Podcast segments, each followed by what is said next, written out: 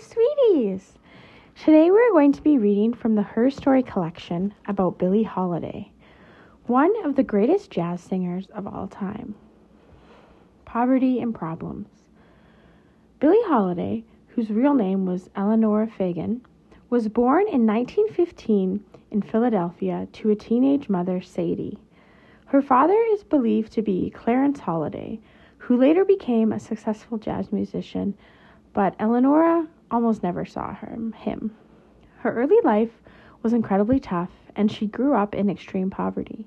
She once said, I never had a chance to play with dolls like other kids. I started working when I was six years old. Sadie and Eleonora moved to Baltimore. Her mother had to go to court because Eleonora had skipped so much school and Eleonora was sent to a special home for African American girls with problems. She was just nine, one of the youngest girls there. If Eleonora had problems, music was her way out. Baltimore had a big jazz scene in the 1920s, and she soaked up the music. She was never formally trained, but she started singing along to records by famous jazz singers like Louis Armstrong and Bessie Smith. Eleanor changed her name to Billie after a popular film star. When Billie was 15, she and Sadie moved to New York City, and Billie Holiday made her debut in the nightclubs of Harlem. When she was 18, she got the chance to sing with a well known band. Success and sadness.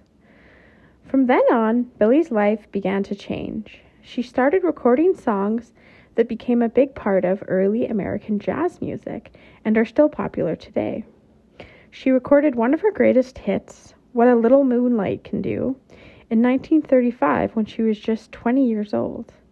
And the next year, she recorded Summertime from the musical Porgy and Bess. She worked with many of the most famous jazz musicians Lester Young, Count Basie, and then in 1938, she sang with Artie Shaw, becoming the first black woman, woman to sing with a white orchestra. Billie often performed at places where African Americans were not allowed, other than on stage. Around that time, she discovered the poem Strange Fruit, which was about a black man being killed by white people. She first sang the song in public at Cafe Society, New York's first nightclub where people of different races enjoyed music together. Strange Fruit was the first song to protest against racism, and it changed popular music forever. At Cafe Society, Billie started singing with her head tilted back and white flowers called gardenias in her hair, a look that soon became as famous as Billie herself. More importantly, though, her music changed as she started singing more emotional, powerful, soulful songs. In 1941, she recorded God Bless the Child, which was inspired by the poverty and hard times of her childhood. Her mother died in 1945, and Billie was heartbroken. Although her singing career was very successful, Billie was also deeply unhappy and lonely. She turned to drugs and alcohol to make herself feel better, but only succeeded in making her problems much, much worse. Between 1952 and 50, 1959, she made 100 new recordings, sang to sold out crowds at Carnegie Hall in New York City, won many awards, and toured Europe. But none of this gave her the happiness she longed for. Shaking up the world.